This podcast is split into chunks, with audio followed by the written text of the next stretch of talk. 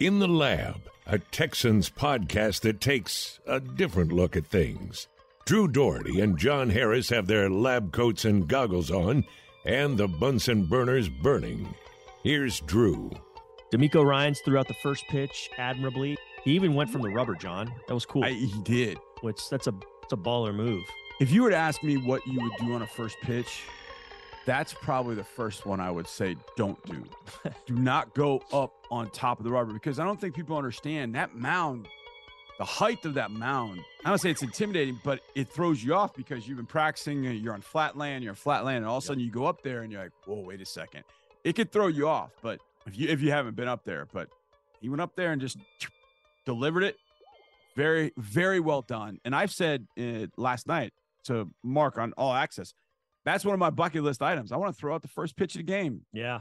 I want to throw out the first pitch, not at a Texans game, but an Astros game. So Mhm. I want to raise my profile so high that they have to have me to throw out a first pitch. I bet it could happen. It's not so not Fingers are relevant. I've seen other people that are not of your stature throw out first pitches.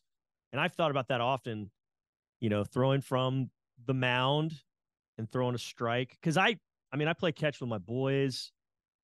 I had coached a baseball team. So, you know, I threw the ball around a little bit recently, but then that's different than being in front of a bunch of folks, being up on a mound on a major league. So yeah, I would not have gone from the mound. I would have just stayed right in front, fired a strike, you know, casually. Because I also I have a problem with trying too hard sometimes. It it bit me this weekend. I was Yeah. playing in a softball tournament.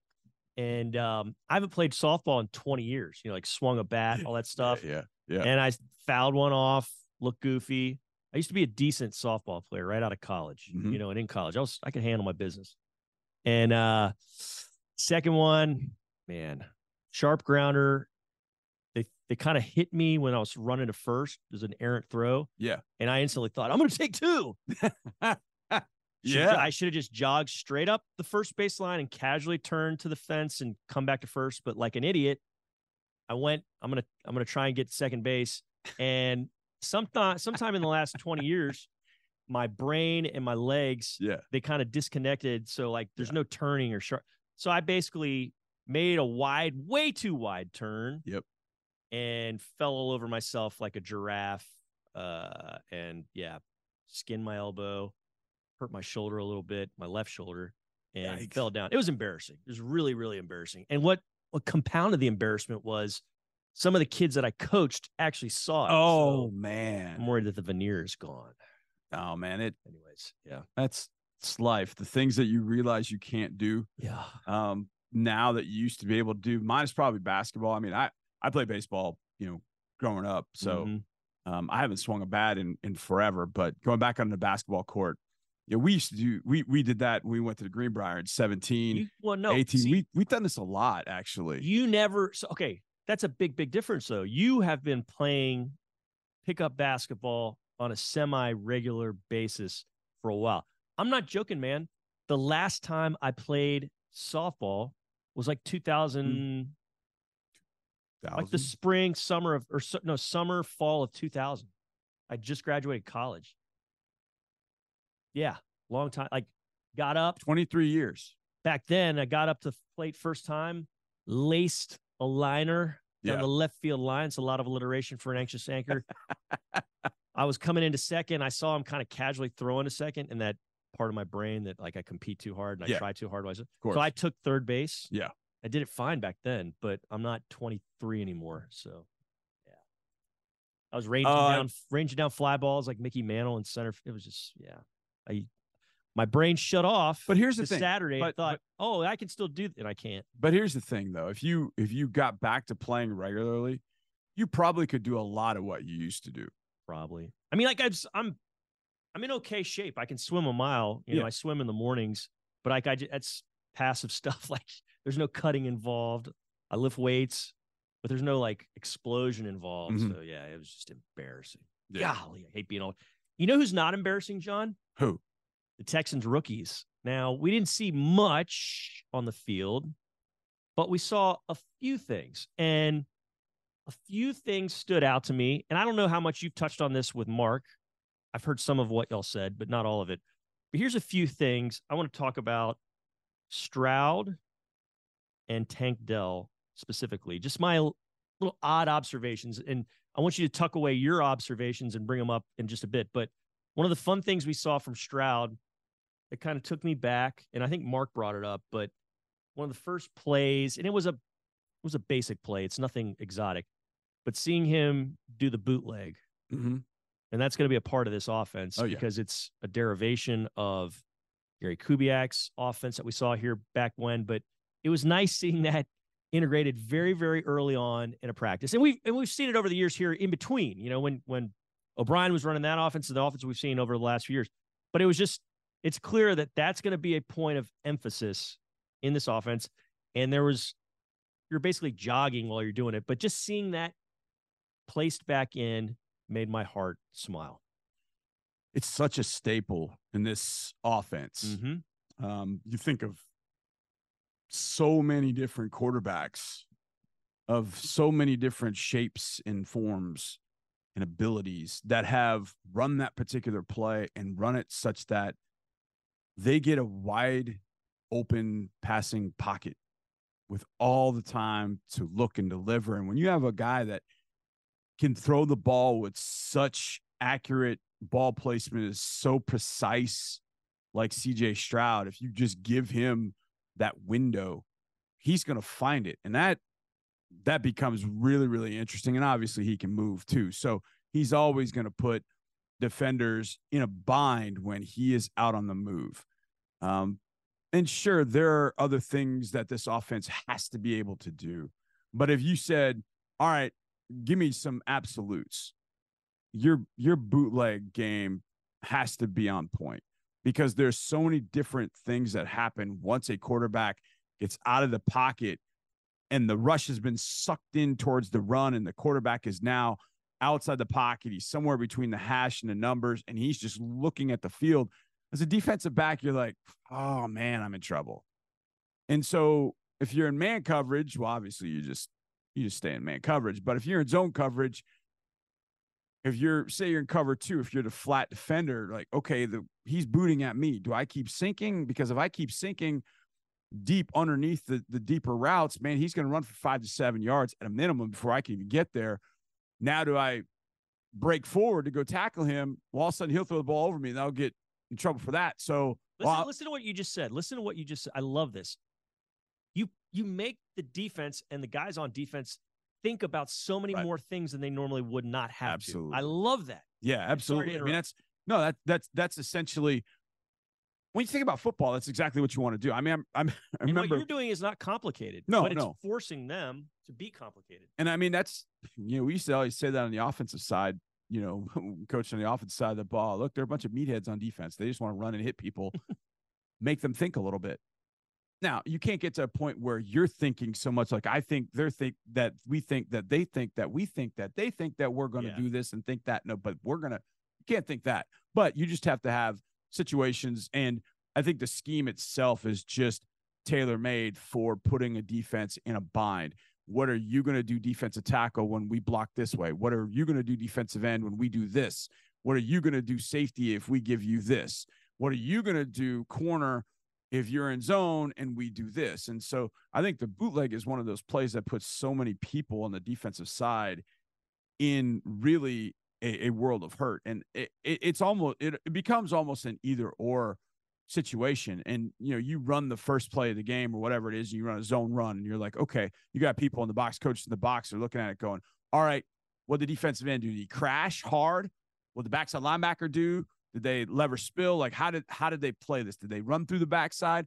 What did they do on that zone play? And then you make the next couple you go couple plays, you come back to it, and now you and then you pull it out and you bootleg and you get a look at what they're looking at. And I, I just remember there were so many different things, there were so many different wrinkles that came off of the bootleg. I remember when Kyle Shanahan was calling it here in, in 09. Mm-hmm. And I remember Andre running a route where he was on the backside. So the boot was booting towards him, but he was running. Oh, I'm sorry. The, the bootleg was going away from him. So he would start across the field. And so it was like you were going to boot, and then, you know, Matt would throw it and meet it. But then what would happen was Andre would pivot and go back the other way. And you're like, whoa, it's a long throw Mm-hmm.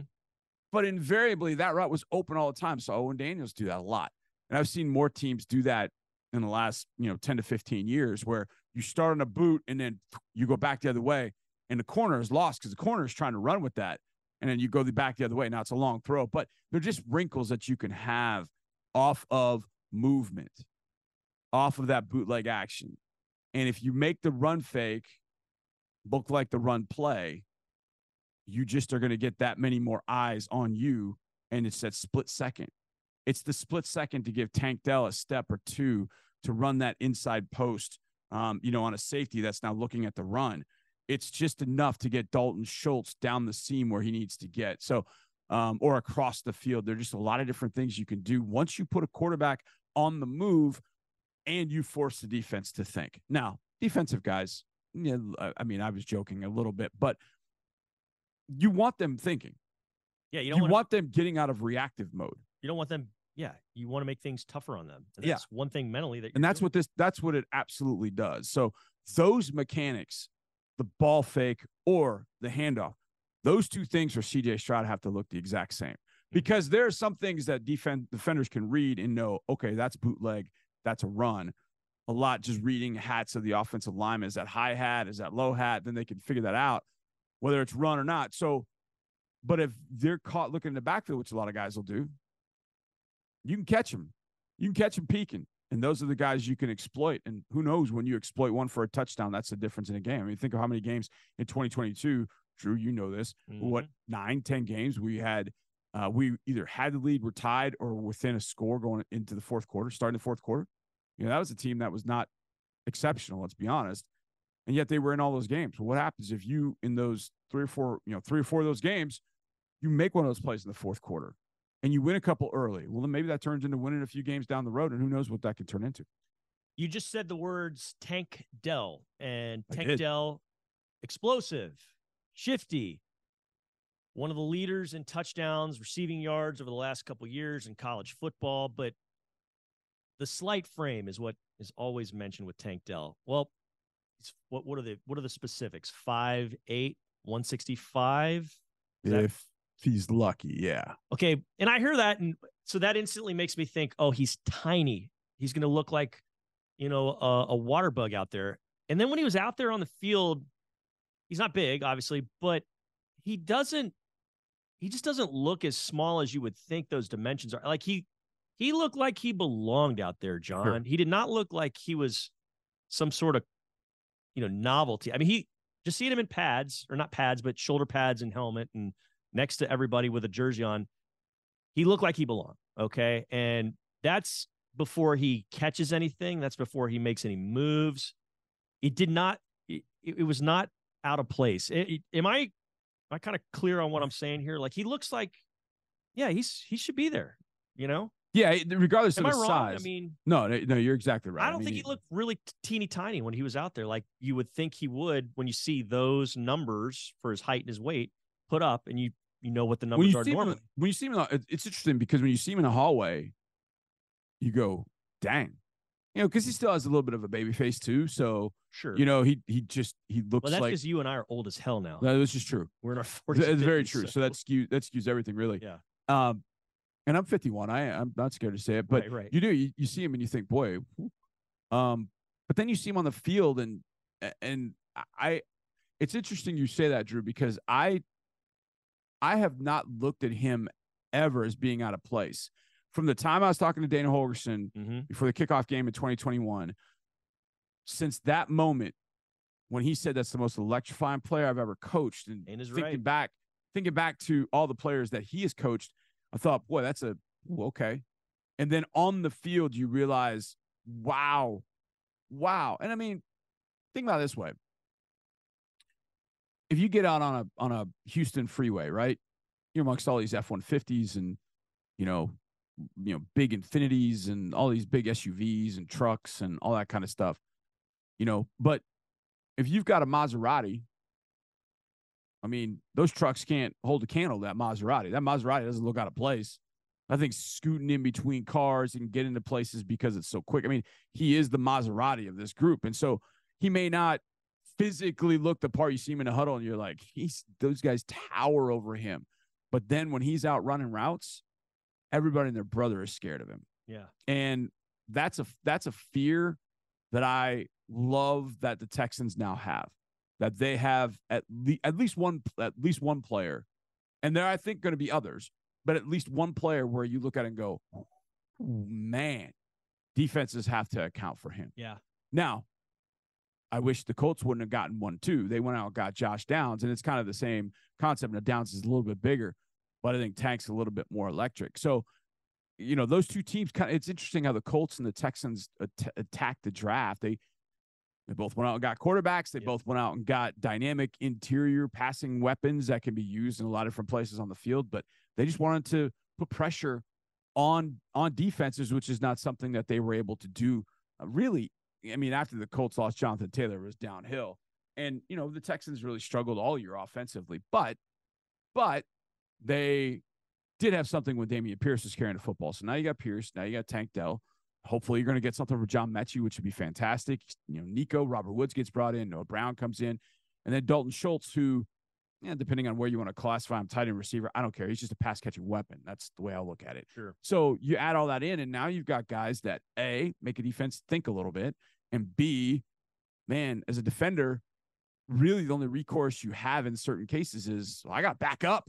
I got to move back. Well, sometimes that's all you need is just a half step here, a step there. You're further back than you would be. I mean, watching defenses against the Texans the last couple of years, they just they just can't they just look for Dameon Pierce, especially last year, and they would just camp everybody around a box and they they would dare you. It was like 1995 football, which 1990s college football. Was like there'd be two tight ends, a fullback, a wingback, and there would be 20 guys in the box, and it was like, okay, run against this. And yet you would. And you know, people got smart and stopped doing that. And hopefully that's what the Texans will be is smart and won't have to do that. And they'll run when they're looking for a pass. They'll pass when they're looking for a run. They'll put quarterbacks on the move. And I think that's going to end up being a really, really good thing when you put it all together. Now, will it happen week one? Uh, don't know. Um, you know, new things take time, but hopefully in due time, they'll get to a point where this offense is really, really fun and effective to watch. Love it. All right. Let's end with a Twitter question of the day. The position group on this Texans team for 2023 heading into OTAs right now that looks to be the strongest on paper is Ooh. I think the secondary. I think the secondary. You, you could make a case that if you just said, "Give me the top five players for the Texans right now," who are your top five players? I mean, I think one is Laremy Tunsil. Two through five will probably be Dameon Pierce, Jalen Pitre. Jalen Pitre would be in that mix, right? I mean, I would, I would think. Yep. You know, Shaq Mason, you know, is added to that mix. I don't know how far down you get before you get to Jimmy Ward. So now you're talking Pitre and Ward. Those are your safeties. You had Stingley, hopefully, uh, you know, in a in a defensive scheme that will feature him a little bit more, and and he'll play a full season. Steven Nelson, I thought was really really good. I don't think that's talked about enough. I don't think it's talked about how good Steven Nelson was last year. And then you add Shaquill Griffin to the mix just this past weekend. So now you're talking about a secondary that's not Desmond King and Tavierre Thomas. right. Pretty the Detroit duo. Yeah. guys that have been really good for the last Good couple of years. You now have, I think, bordering on elite players, and you now have depth. Now it's a matter of that pass rush. John Greenard, uh, Chase Winovich, Jerry Hughes, Will Anderson, making sure that they get to the quarterback to allow that secondary to make even more plays than they did last year. So I think that secondary to me is, I mean, it's tough because I think the offensive line with the addition of Shaq Mason, and I think Kenyon Green's going to turn that corner this year. And I think Kenyon was on the, the verge of doing it last year, but he got hurt in that Raiders game. And I don't think he was ever right after that. So I think Kenyon Green fully healthy, Shaq Mason the fold. I think the offensive line's got an opportunity. Now we got to see you play center and how that center adapts to potentially having a rookie behind and CJ Stroud or you know whomever, Mhm. um, a new quarterback to them. So at that point, I think the offensive line could be there. But I just look at the secondary and think, boy, that that unit went from being absolutely god awful in 2021 to being better, but not all the way there in 2022 to being potentially really good in 2023. And again, to your point, you're bringing up Dez and Tav, and I brought up you know guys before that. That that's seven guys that have you know had experience in this league, guys that have gone to Pro Bowls. um, or highly rated uh, draft picks or you know high Yeah. draft picks. Just when you think you have enough, you need a little bit more.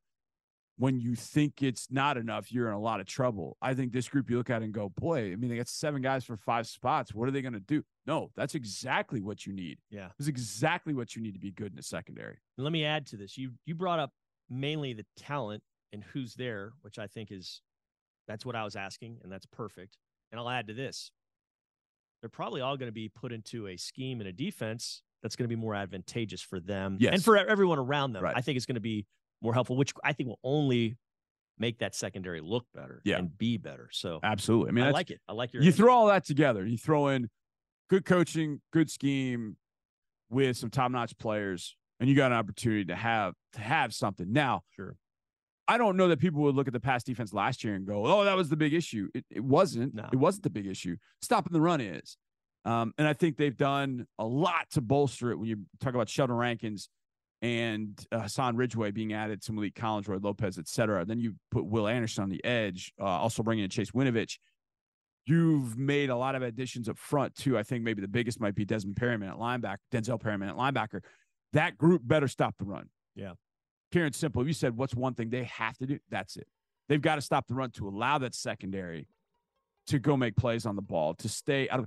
We can't have another year where two safeties lead this team in tackles. Mhm. Now, JP5 is going to be in there a lot because that's just the way he plays the game, and he's going to make a lot of tackles. Yeah, but you don't want that volume that yeah, that volume was yeah. just ridiculous. That can't happen. It's got to be Perryman. It's got to be Christian Harris. It's got to be a linebacker. They'll lead a team in tackles. Sure. Safeties are back there making plays, but they've got to help in the run defense too. It's not like you know Jalen Pitre can't have 85 tackles this year. You know he's got to be a 100 tackle guy, but he can't be 150 or whatever it was. That's ridiculous. That can't happen. John Harris, always good to be with you, my friend. Grow from the flat, not from the mound. There you go. We'll see you next time on Texans in the Lab.